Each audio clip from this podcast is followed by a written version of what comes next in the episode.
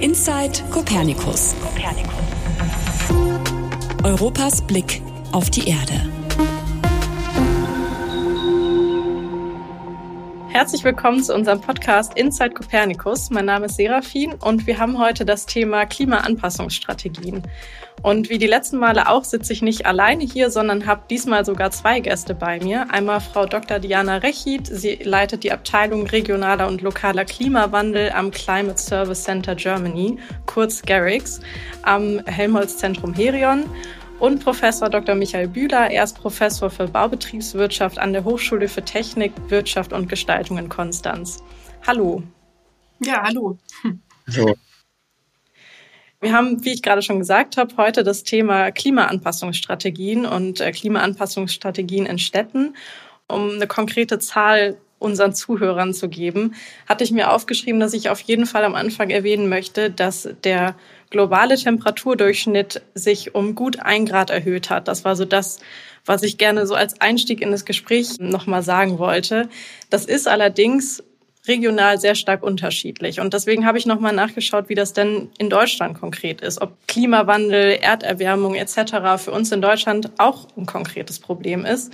Und tatsächlich ist die Temperatur in Deutschland sogar um zwei Grad erwärmt. Das heißt, das ist kein Problem, was uns nichts angeht, sondern etwas, was ganz, ganz aktuell auch in Deutschland ist und uns auch hier alle betrifft.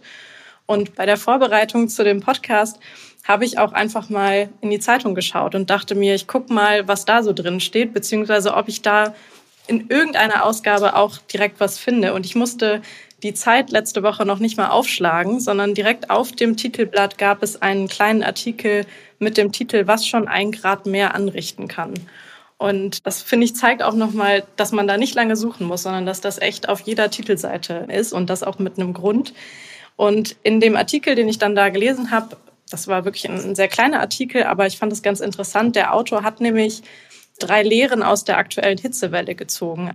Bei mir in Bonn sind 34 Grad, also es ist ziemlich warm. Also wir befinden uns mitten in der Hitzewelle quasi. Und der Autor dieses Artikels zieht eben drei Lehren aus der aktuellen Hitzewelle. Zum einen sagt er, was eben der Titel auch schon sagt, dass genau diese Hitzewelle gerade auch zeigt, was eben schon ein Grad mehr im globalen Temperaturdurchschnitt anrichten kann und was dann eventuell erst zwei, drei oder gar vier Grad mehr anrichten können. Zum Zweiten sagt er, dass die Begriffe Klimawandel und Erderwärmung eigentlich inadäquat sind. Also er, ja, er hält sie für zu milde formuliert. Und als dritte Lehre zieht er daraus, dass das Ganze eben sogar mit Ansage passiert. Also das Klima oder das Wissen über den Klimazustand, über das Klima an sich wächst immer weiter. Aber es gibt immer noch nicht genug Klimaschutz und Klimaanpassungsstrategien. Und deswegen finde ich eben, dass wir hier am, ja, ein, ein sehr wichtiges Thema ansprechen und freue mich total, da heute mit euch beiden drüber zu sprechen. Ähm, vielleicht frage ich dich, Diana, direkt mal konkret, auf welche zukünftigen Klimaentwicklungen müssen wir uns denn gefasst machen? Ja, also ich erstmal hier nur aus Hamburg. Wir haben das große Glück, wir haben momentan 26 Grad. Wir hatten die letzten Tage 20 Grad und haben hier ganz angenehme Temperaturen. Aber für die nächsten Tage müssen wir auch hier in Hamburg deutlich über 30 Grad erwarten. Und das ist natürlich hier im Norden ähm, sehr selten. Und deswegen ist es natürlich für uns oft noch schwieriger, mit den hohen Temperaturen dann auch klarzukommen. Und wir haben tatsächlich diese ähm, Temperaturerwärmung auch für die nächsten Jahrzehnte, dass sie sich weiter fortsetzt. Das hängt natürlich davon ab, inwiefern wir es schaffen, Treibhausgasemissionen zu senken, wie stark wir die senken oder ob wir weiterhin so viel Treibhausgase emittieren wie bislang, weil die sammeln sich in der Atmosphäre an und bewirken dann einen zusätzlichen Treibhauseffekt. Und der bewirkt, dass die Erde sich global erwärmt und wir in Deutschland über den Landflächen insgesamt findet die Erwärmung auch stärker statt als im globalen Mittel, weil sich dort die Temperatur viel stärker zum Beispiel als über Wasserflächen erhöht. Und je nach Szenario, wenn wir ein Szenario mit sehr wenig Klimaschutz haben, dann wird sich die Temperatur in den nächsten Jahrzehnten bis zum Ende des Jahrhunderts tatsächlich ähm, global um diese drei bis vier Grad und bei uns lokal sogar noch stärker erhöhen. Wenn wir es schaffen, Treibhausgase zu senken, dann werden das deutlich äh, weniger. Wir werden quasi so ein, ein Plateau um die Mitte des Jahrhunderts. Also wir werden auch weiterhin Temperaturerhöhungen sehen, so um die halbes bis anderthalb Grad, je nachdem, wie der, wie der Verlauf ist. Aber dann wird sich das quasi stabilisieren bis zum Ende des Jahrhunderts. Und auf diesen Weg müssen wir uns unbedingt begeben. Das hat ja zum Beispiel auch dieser IPC-Bericht äh, des Weltklimarates über 1,5 Grad globale Erwärmung gezeigt. Der hat den Vergleich zu zwei Grad und höheren Erwärmungen zeigt und eben zeigt, wie viel wir vermeiden können, wenn wir jetzt so viel Klimaschutz so schnell wie möglich umsetzen. Michael, vielleicht kannst du sagen, Warum sind denn Städte eigentlich besonders gefährdet? Oder was, welches Problem oder welche Probleme entstehen bei Städten, wenn es jetzt wärmer wird? Mhm. Ja, vielen Dank, Serafin. Auch vielen Dank, dass wir heute bei dir sein können für diesen Podcast, auf den wir uns echt gefreut haben. Also Städte sind natürlich prädestiniert für sogenannte Hitzeinseln. Das heißt, äh, da konzentriert sich die Erhitzung.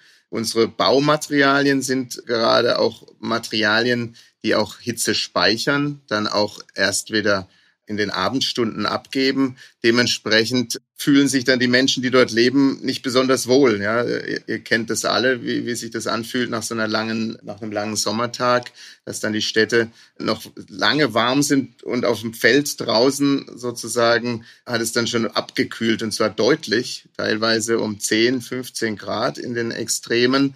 Und, und da ist natürlich dann extrem wichtig, dass die Stadt irgendwie durchlüftet wird. Und dementsprechend muss man sich auch baulich Gedanken machen, wie so Städte in Zukunft dann aussehen. Und vielleicht muss man sich auch Gedanken machen, wie man in wüstenartigen Gegenden baut und, und muss das dann auch zum, zum Vorbild nehmen, wie man hier in Zukunft bauen wird. Also was die Diana gesagt hat, äh, einerseits, wie kann man die Katastrophe abwenden, proaktiv, oder wir beschäftigen uns jetzt dann auch mit Themen, wie kann man letztendlich den Einfluss, den negativen Einfluss abschwächen. Und da gibt es mehrere Möglichkeiten und äh, da muss man vor allem erstmal die Planungs- und Datengrundlage schaffen, um da richtig zu reagieren. Genau, ich glaube, du sprichst auch schon einen sehr wichtigen Punkt an, den ich jetzt auch direkt aufgegriffen hätte, weil wir jetzt so ein bisschen über zwei Themen schon gesprochen haben, nämlich einmal über den Klimaschutz und eben über Klimaanpassungsstrategien. Also es gibt ja beides. Zum einen will man natürlich was Diana auch schon angesprochen hatte, versuchen, die, die Erderwärmung so gering wie möglich oder wie jetzt eben noch irgendwie möglich zu halten. Auf der anderen Seite, wie du gerade gesagt hast, Michael, muss man sich auch einfach darauf einstellen, dass es wärmer wird, dass es jetzt schon wärmer wird und eben beispielsweise in Städten dann schauen, wie man, wie man angepasst baut beispielsweise. Vielleicht kannst du auch schon sagen, oder vielleicht könnt ihr beide sagen, welche Rolle spielen denn jetzt konkret Erdbeobachtungssatelliten schon? Gibt es da schon Daten, die man tatsächlich nutzt, wenn man jetzt also zum einen würde ich jetzt einmal generell fragen, vielleicht kann Diana darauf eingehen, wenn man sich Klimawandel und Klimafolgen anschaut und zum anderen dann eben konkret in Städten auch.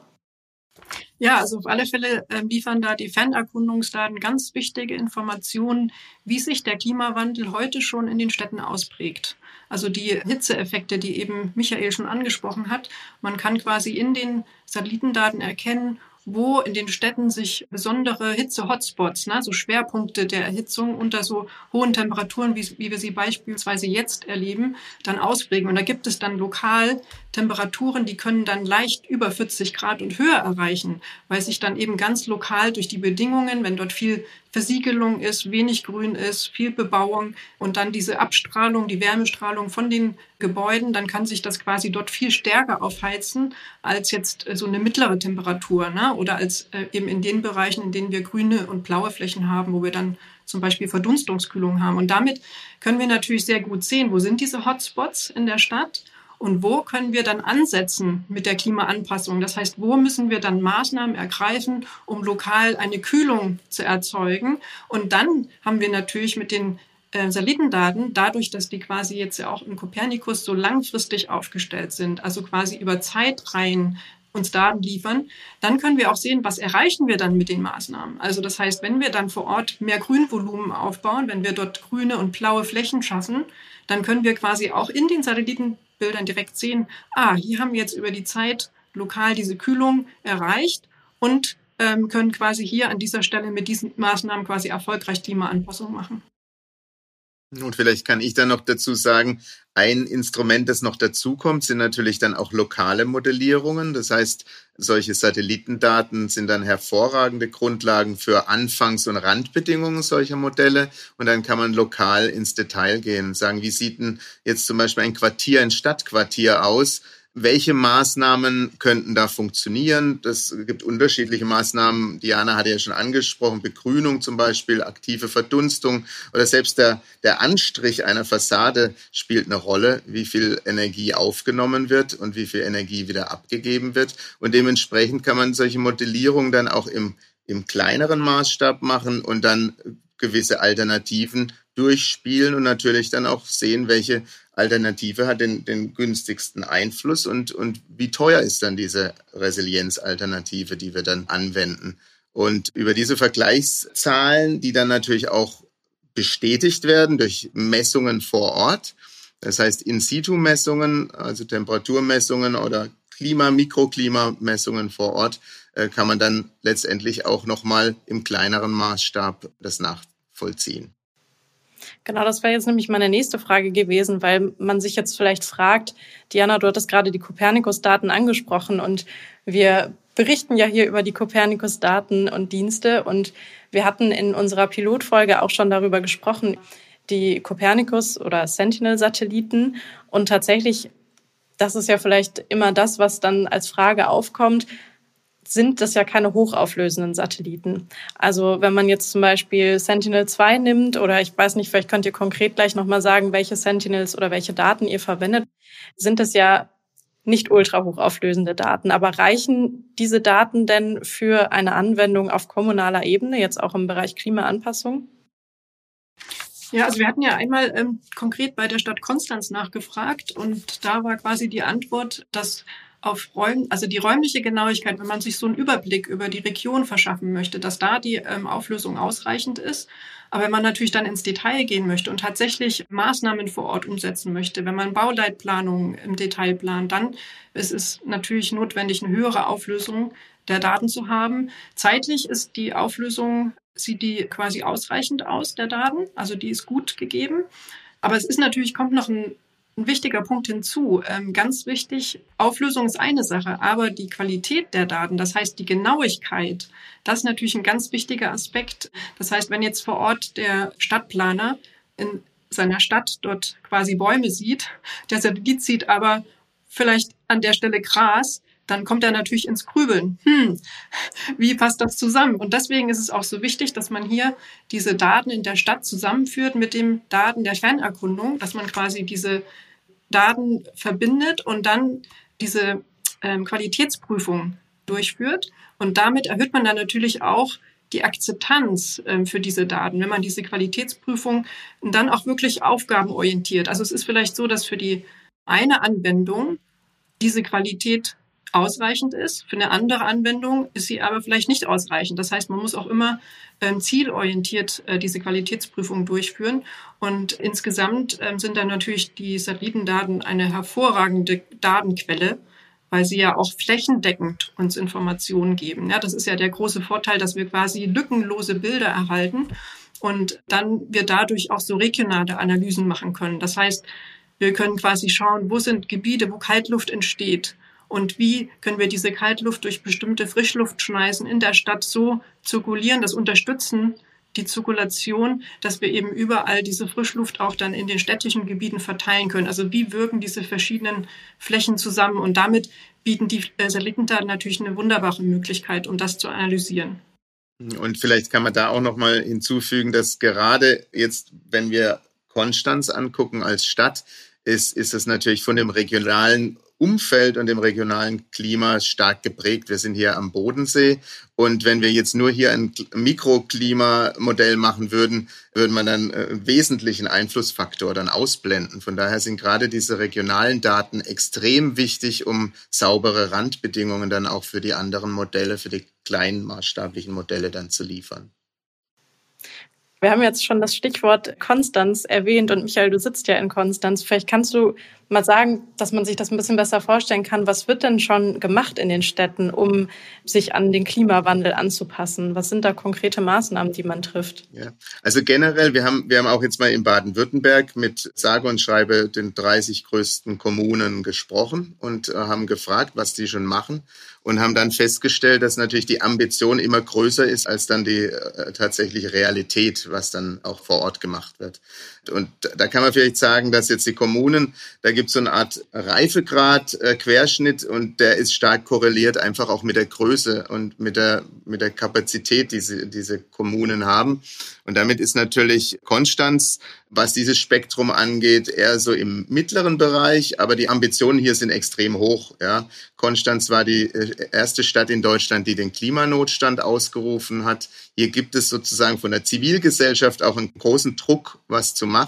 Dementsprechend haben wir hier natürlich fantastische Randbedingungen mit dem Mandat hier, auch niedrigschwellige Lösungsansätze hier zu entwickeln, gemeinsam mit der Stadt. Aber dann ist klar, was, was wird im Einzelnen an Klimaanpassung gemacht. Man muss einfach sagen, es ist eine Randerscheinung. Ja? Man weiß, man muss was machen. Der, der Witz ist natürlich auch der, es sind eher so die versteckten Zahlen. Wenn irgendwo eine Flutkatastrophe ist, sieht man den Schaden sofort und die Medien reagieren. Und Hitzetote sozusagen, die erscheinen irgendwann mal, wenn überhaupt, in irgendeiner Abschätzung von der Statistik. Die werden nicht direkt erfasst. Aber es ist natürlich ein, ein, ein größerer Einfluss als Flutkatastrophen letztendlich, wissen die wenigsten Menschen. Und, und diese Katastrophen aufgrund von Hitze, die werden, wie du, Serafin, schon gesagt hast, die werden natürlich immer mehr zunehmen. Dementsprechend wird der Handlungsbedarf hier auf jeden Fall steigen. Zum Beispiel hier in Konstanz gibt es Planungsinstrumente wie Klimaanalysekarten, Stadtklimakarten.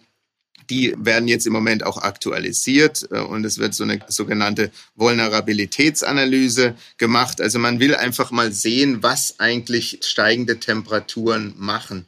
Ich werde später mal nochmal sagen, was, was jetzt sozusagen das Neue bei uns, bei unserem Ansatz wäre. Also der bisherige Ansatz ist jedenfalls, man schreibt sozusagen solche Gutachten aus, bekommt dann irgendwann mal, wenn das dann von einem Büro äh, begutachtet worden ist, bearbeitet worden ist, ein Ergebnis und dann versucht man wieder drüber nachzudenken, ja, was leiten sich dann für Handlungsmaßnahmen dann ab? Das heißt, diese ganzen Planungsvorgänge und dann tatsächlich auch die Umsetzung das sind sehr lange Zeiträume, bevor da überhaupt irgendwas passiert. Und, und das Thema, wie du schon angesprochen hattest, ist jetzt so richtig auf der Agenda. Das heißt, wir können erst in den nächsten Jahren tatsächlich mit aktiven Handlungen rechnen, realistisch gesehen.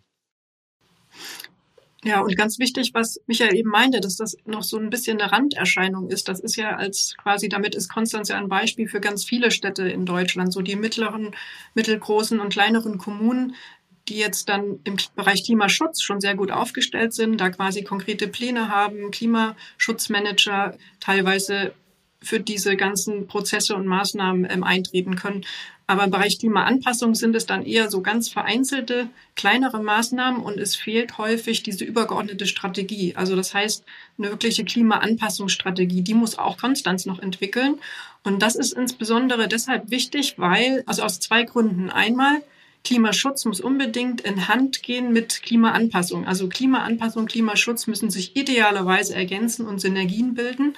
Es gibt Maßnahmen, die quasi sowohl für Klimaschutz als auch Anpassung, zum Beispiel die Dämmung von Gebäuden, die dann weniger Energiebedarf bedeuten, aber auf der anderen Seite eben auch bei dieser Hitze eine Dämmung des Gebäudes und damit eine Abmilderung äh, der Hitze bedeuten. Und da gibt es quasi viele Beispiele und die muss man quasi idealerweise immer zusammendenken. Und das Zweite ist, Klimaanpassung muss man systemisch angehen.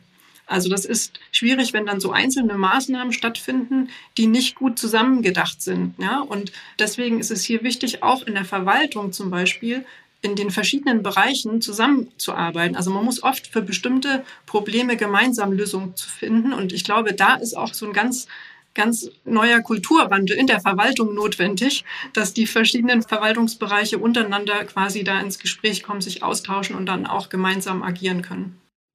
Und wenn man mal in den Verwaltungen nachfragt, dann ist tatsächlich organisatorisch so, dass Wärmeschutz und die Antwort auf Klimaprobleme ganz getrennt in verschiedenen Abteilungen dann gedacht werden, auch organisatorisch. Das habe ich hier in Konstanz am eigenen Leibe schon erlebt. Da hieß es dann immer, nee, nee, ich bin nur für Wärmeschutz zuständig. Ja, und was Diana gerade gesagt hat, dieses Denken, da muss letztendlich ein Umdenken stattfinden. Ja, sonst ähm, bei solchen systemischen Fragestellungen gibt man dann schnell viel zu viel Geld aus, wenn man diese systemische Problematik und die Synergien zwischen diesen Fragestellungen erkennt.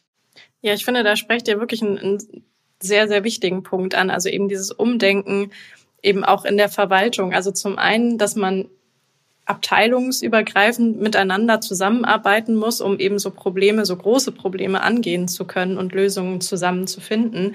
Und zum anderen ist es ja auch immer noch so ein bisschen, also das ist jetzt so das, was ich mitbekommen habe, dass auf kommunaler Ebene auch gerade Fernerkundungsdaten oder konkret Kopernikus-Daten noch nicht so viel verwendet werden. Und das ist natürlich auch etwas, was man in die Verwaltung reinbringen muss, wo man vielleicht eben auch aktiv zeigen muss, was damit alles möglich ist, was vielleicht auch nicht damit möglich ist, aber wo man eben ansetzen kann. Und wie ihr vorhin schon gesagt habt, eben zum Beispiel regionale ähm, Studien oder regionale Analysen machen kann, um dann zu gucken, wo muss ich konkret in der Stadt gucken oder wo muss ich konkret in der Stadt ansetzen.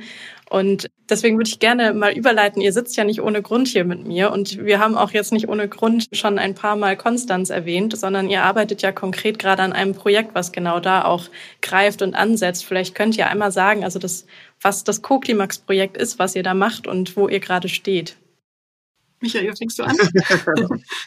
Also genau, das Co-Klimax-Projekt äh, ist letztendlich aus der Notwendigkeit entstanden, dass sehr viele Daten über Klima schon da sind, vor allem auch Satellitendaten, und dass letztendlich äh, Gemeinden, Kommunen und Gemeinden diese Daten nicht nutzen, beziehungsweise die mehr oder weniger brach liegen. Und da ist die Fragestellung, wie kann man letztendlich den Zugang zu diesen Daten verbessern? Wie kann man durch ganz konkrete Anwendungsbeispiele auch den Verwaltungsprozess insoweit agiler machen, dass auch unterschiedliche Abteilungen das Bewusstsein haben, auf diese Daten zugreifen zu können und entsprechend mit den Daten arbeiten zu können. Und ich meine, Diana hatte am Anfang auch gemeint, wie sieht so eine Stadtplanung aus? Und da muss man, glaube vor allem auch drüber nachdenken, wie sieht die Stadtplanung der Zukunft aus. Jetzt nicht nur Stadtplanung, weil das Klima sich verändert, sondern generell, wie wird Stadtplanung agiler aussehen in Zukunft. Ich hatte am Anfang kurz angesprochen, im Moment sind es Vergabeprozesse. Das heißt, das sind Informationen, die werden von externen zusammengetragen und Handlungsempfehlungen werden dann sozusagen an die Stadtverwaltung weitergegeben. Und jetzt ist die Frage, jedem stehen ja gewisse Informationen jetzt schon zur Verfügung. Wie könnten agile Verwaltungs- und Planungsprozesse in Zukunft aussehen, wenn jetzt jeder Zugang zu diesen Daten hat? Da verschiebt sich natürlich dann sofort natürlich auch die Verantwortung. Das heißt, man vergibt nicht mehr und jemand anders ist dafür verantwortlich, sondern die Verwaltung muss dementsprechend dann auch Entscheidungen direkt auch ableiten können von Daten. Und ich glaube, da muss natürlich ein ganzer Kulturwandel äh, stattfinden in, in der Richtung. Das heißt, da haben wir einiges vor. Aber im Grunde Co-Klimax ist jetzt der Versuch, diese agilen, also diese Prozesse agil neu zu denken und mit Hilfe von Satellitendaten ganz konkrete Beispiele im Bereich Hitze, Wasser und Vegetation anzugehen. Und wie weit sind wir da schon, um da schon zu antworten? Wir haben bereits sozusagen eine Art Stocktake genommen. Wir haben gesagt, was ist im Moment da? Was wird im Moment schon gemacht? Wie sehen diese Planungsprozesse im Moment aus? Das wurde im Grunde schon abgefragt und im Moment machen wir uns Gedanken, wie könnten diese Prozesse letztendlich mit zusätzlichen Daten und jeder hat Zugang zu diesen Daten niedrigschwellig, wie könnten diese Prozesse umgedacht werden? Und das ist sozusagen das, was jetzt in den nächsten Monaten uns bevorsteht. Und da ist es natürlich dann auch wichtig, möglichst schnell in die Interaktion zu kommen und äh, zu zeigen, was möglich ist, was man denn machen könnte und dann letztendlich sehr schnell dann auch das Feedback abzuholen, ob das nützlich ist, äh, ob das brauchbar ist, was da anders aussehen sollte und so weiter, dass man dann ganz konkret in die, in die planerischen Verwaltungsprozesse reinkommt und die dann auch besser versteht und da versucht, einen Mehrwert zu schaffen für, für städtische Verwaltungen. Genau, und ein Alleinstellungsmerkmal, glaube ich, von, von diesem Projekt ist auch, dass wir hier die Stadt Konstanz direkt im Projekt haben und sie ist nicht nur dabei, sondern sie ist Koordinator des Projektes. Ich glaube, das ist auch etwas Neues, ein neues Modell, was sich immer mehr, was sehr viel Erfolg verspricht, wenn das auch vermehrt umgesetzt werden kann Wir haben quasi hier die Stadt Konstanz mit dem Referat des Oberbürgermeisters direkt im Projekt und haben ganz konkret gestartet mit einer Bedarfsumfrage in den verschiedenen Verwaltungsbereichen und haben hier eine Rückmeldung von mehr als 70 Mitarbeitern der Stadt bekommen. Ich glaube, das ist eine sehr gute, ein sehr gutes Ergebnis. Und wir fangen jetzt an, das systematisch auszuwerten. Und so erste Erkenntnisse sind zum Beispiel gleich dort angefangen mit den Thematiken Fernerkundung, Klimaanpassung. Das sind beides Themen, die in der Stadt relativ neu sind. Das heißt, das ist natürlich schwierig, wenn man für beide Thematiken muss man jetzt als erstes erstmal noch ganz viel Aufklärungsarbeit, Bewusstseinsbildung. Und da ist natürlich dann auch diese Netzwerkarbeit, dieser Austausch mit anderen Kommunen ganz essentiell. Und da haben wir eben auch gestartet, zum Beispiel mit dem Schwesterprojekt Urban Green Eye, gemeinsam einen Workshop mit mehreren Kommunen durchzuführen, in dem genau diese Gespräche stattfinden. Wer ist wie weit, wer hat was schon gemacht? Und dann kann man eben auch von guten Beispielen lernen und sich so untereinander austauschen ähm, und diese guten Praxisbeispiele ähm, kennenlernen. Ähm, was ich da gezeigt hat, dass eben vor allen Dingen dieser niedrigschwellige Zugang zu den Daten wichtig ist und dann aber auch die Werkzeuge, um diese zu prozessieren. Das ist natürlich ganz wichtig, dass die bereitstehen. Und insgesamt wünschen sich die Vertreter der Kommunen eigentlich so einen Arbeitsablauf, so einen prototypischen Arbeitsablauf, nach dem sie sich orientieren können, wo sie genau wissen, aha, wenn ich jetzt das untersuchen muss, dann muss ich so und so vorgehen, dann brauche ich die in die Daten, die in die Werkzeuge. Am Ende natürlich ist immer noch wichtig, allein die Daten zu haben und zu prozessieren ist nicht alles, sondern wir brauchen natürlich den Experten, der die Daten dann auch interpretieren kann. Und da helfen uns natürlich nicht nur die Maschinen und die Computerprogramme, sondern da brauchen wir den Experten, den Menschen mit dem Wissen, der dann quasi die Ergebnisse auch interpretieren kann, um sie dann in gute Maßnahmen umsetzen zu können. Und, und eine Erfahrung in dem letzten Workshop, den wir gemacht haben, ist natürlich, und das hatte die Diana gerade angesprochen, ist, es gibt im Grunde kein Standardvorgehen. Ja, also es gibt eine Gemeinde, die, die, die hat einen bestimmten Prozess schon sich überlegt und das ist für uns natürlich wertvoll, äh, sowas dann auch zu sehen. Dann gibt's aber andere, die sagen einfach, hier muss eine Checkbox, ein Haken muss da gemacht werden. Wir haben an Klimaresilienz gedacht. Und, und niemand in der Verwaltung weiß eigentlich, welche Aktivitäten damit verbunden sind. Ja, was muss jetzt eigentlich gemacht werden? Ja, haben wir dran gedacht? Ja, wir haben drüber geredet. Ja, das ist jetzt nicht gerade eine Grundlage für ein, für ein zukünftiges Städtedesign. Von daher müssen genau diese, dieses ganze Spektrum, das es im Moment gibt an Möglichkeiten, da ist jetzt die Chance drin, da letztendlich auch eine, eine gewisse Ordnung reinzubekommen und ein gewisses Vorgehen in, in Absprache mit den Kommunen, wie sowas denn aussehen könnte. Und da helfen natürlich Prozesse, die ähnlich sind, natürlich äh, jetzt Themen unabhängig, jetzt allgemeines Vorgehen. Wie sieht denn eigentlich so ein Verwaltungsprozess aus in der Stadtplanung und was kann man dem entlehnen, um, um da dann auch im Bereich Hitze, Wasser und Vegetation einen, einen schlüssigen, vielleicht sogar standardisierten Prozess hinzukriegen. Michael, du hast gerade Standardisierung erwähnt. Das ist etwas, was auch die Stadt Konstanz quasi als ganz wichtig erachtet und auch viele andere Kommunen wenn wir jetzt Klimaanpassungsmaßnahmen entwickeln und umsetzen, wie kann ich das überhaupt bewerten? Also für den Klimaschutzbereich, da gibt es ja diese Bewertung, okay, wie viel CO2 habe ich jetzt eingespart? Wie viel Treibhausgase habe ich jetzt eingespart? Das kann man direkt quasi umrechnen und bewerten.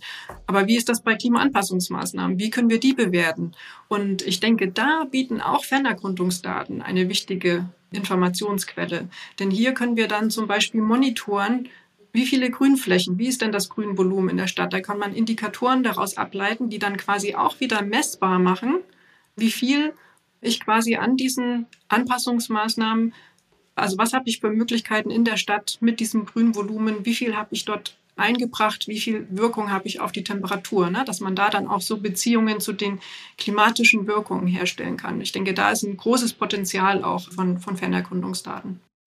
Genau, ich finde, ihr habt auch schon ein wichtiges Stichwort aufgegriffen, und zwar das Netzwerk. Also das ist eben, gerade wenn man über sowas spricht wie Standardisierung und eben ja ein, ein einheitliches Vorgehen zu etablieren, da muss man natürlich mit vielen Kommunen sprechen oder eben am besten mit allen. Also ihr sprecht ja schon mit wahnsinnig vielen und genau da ist eben gerade dieses Netzwerk, finde ich, ein total wichtiges Stichwort.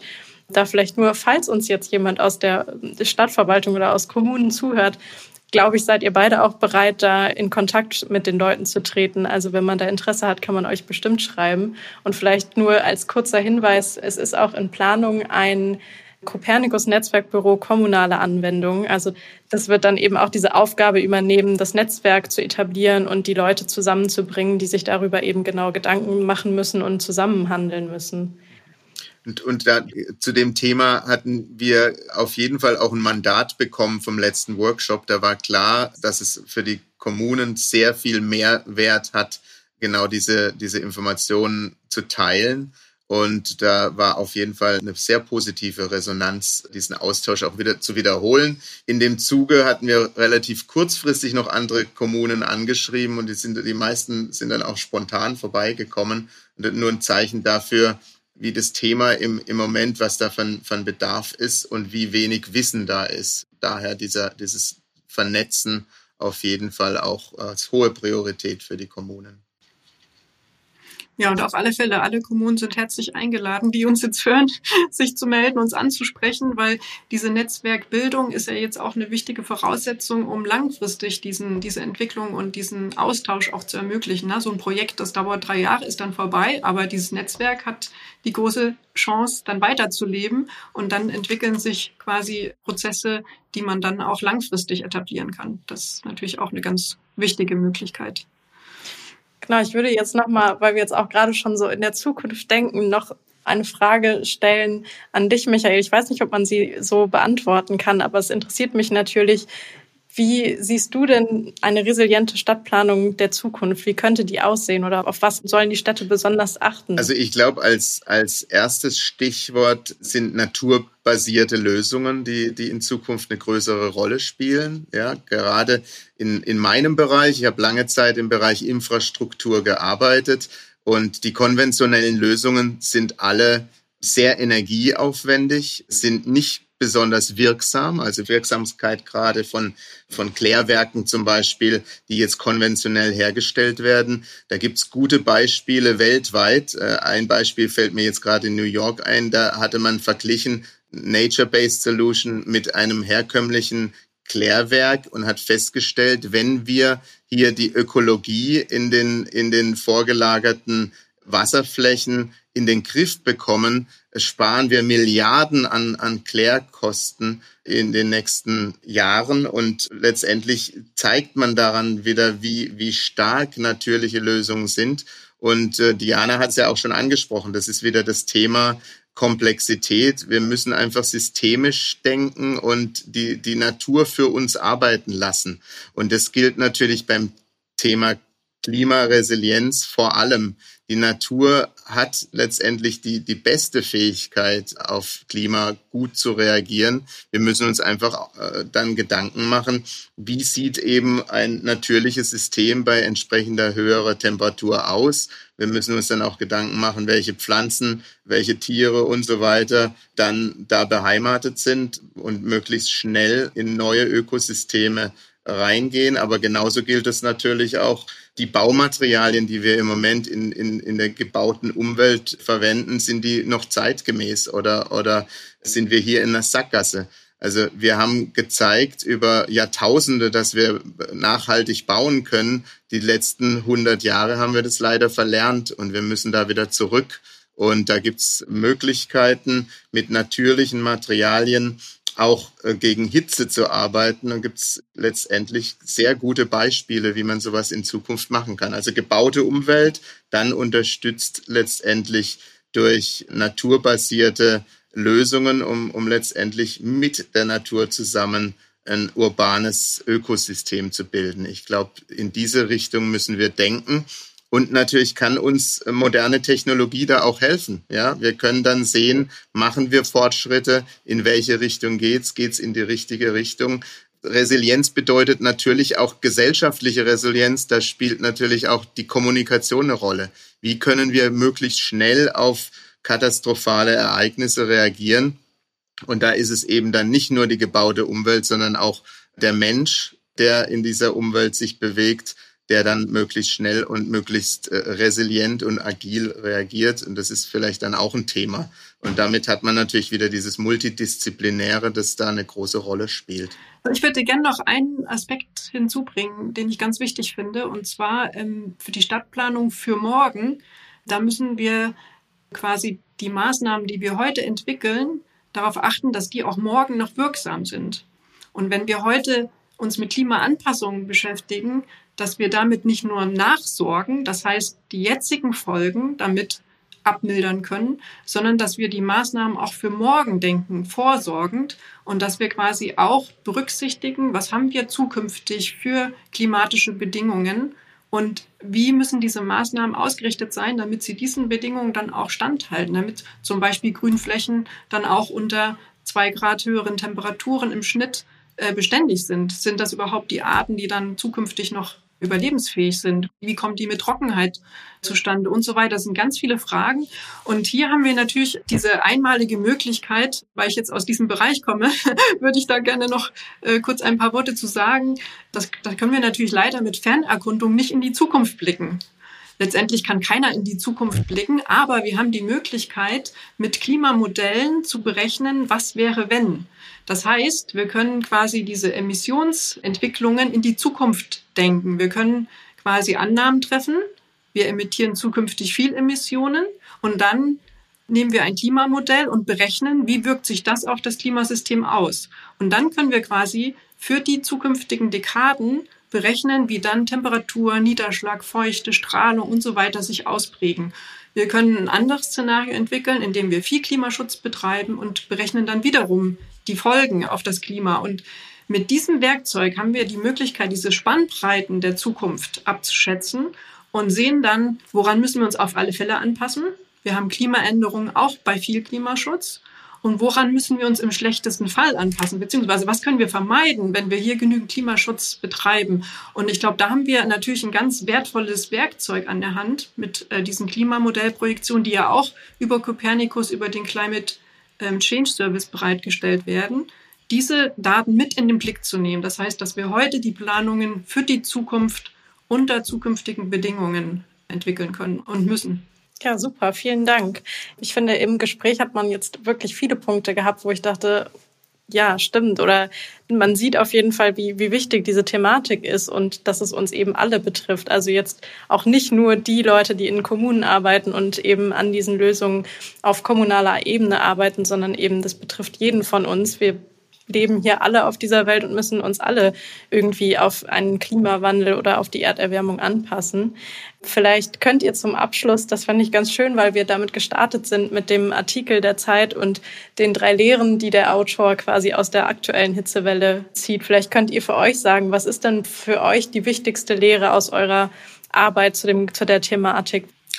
Also ich würde sagen, eine wichtige Lehre ist, dass wir hier alleine nicht weiterkommen, sondern nur gemeinsam. Also dass wir hier gemeinsam Lösungen finden müssen, dass wir quasi Klimaschutz, Klimaanpassung zusammendenken müssen, dass wir Synergien finden müssen und dass wir diesen systemischen Ansatz brauchen. Das ist ganz wichtig, damit sich die Maßnahmen nicht widersprechen, sondern ergänzen, komplementieren und quasi gegenseitig positiv verstärken können. Also ich glaube, das ist ganz wichtig für unsere Arbeit, sowohl im im Berufsleben, in allen Bereichen. Es betrifft alle Sektoren, in allen unseren Arbeitswelten, aber auch im Privaten, ähm, dass wir quasi nicht für uns denken, sondern für die Nachbarn mitdenken, dass wir füreinander da sind, dass wenn solche Extreme auftreten, Katastrophen auftreten, dass wir uns untereinander helfen. Ich glaube, dass wir sind jetzt in der Zeit, in der kommt quasi vermehrt Krisen, Krise auf Krise. Wir werden quasi das umso mehr brauchen, uns gegenseitig zu helfen und quasi zu so einem Gemeinwohl äh, zu kommen.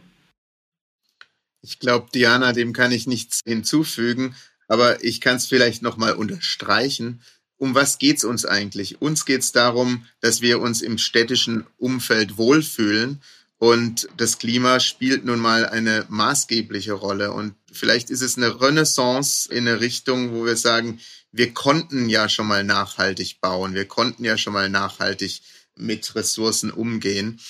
Wir müssen da zurück und wir müssen vor allem ein Ziel im Auge behalten, das ist die Attraktivität von Städten, die nach wie vor natürlich wesentlich sind, um Innovation und unsere Gesellschaft kulturell auch voranzubringen. Und wenn da die Randbedingungen, was das Klima angeht, stimmen, dann machen wir alles richtig.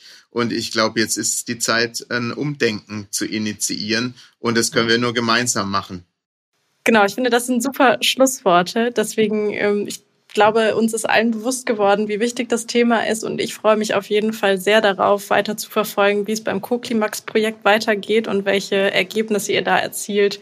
Vielen, vielen Dank für das Gespräch. Vielen Dank, dass ihr dabei wart. Es hat mich sehr gefreut, euch beide hier zu haben. Vielen Dank. Ja, ganz vielen Dank für die Möglichkeit. Mhm. Und bis bald.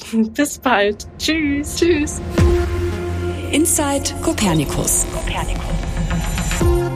Europas Blick auf die Erde.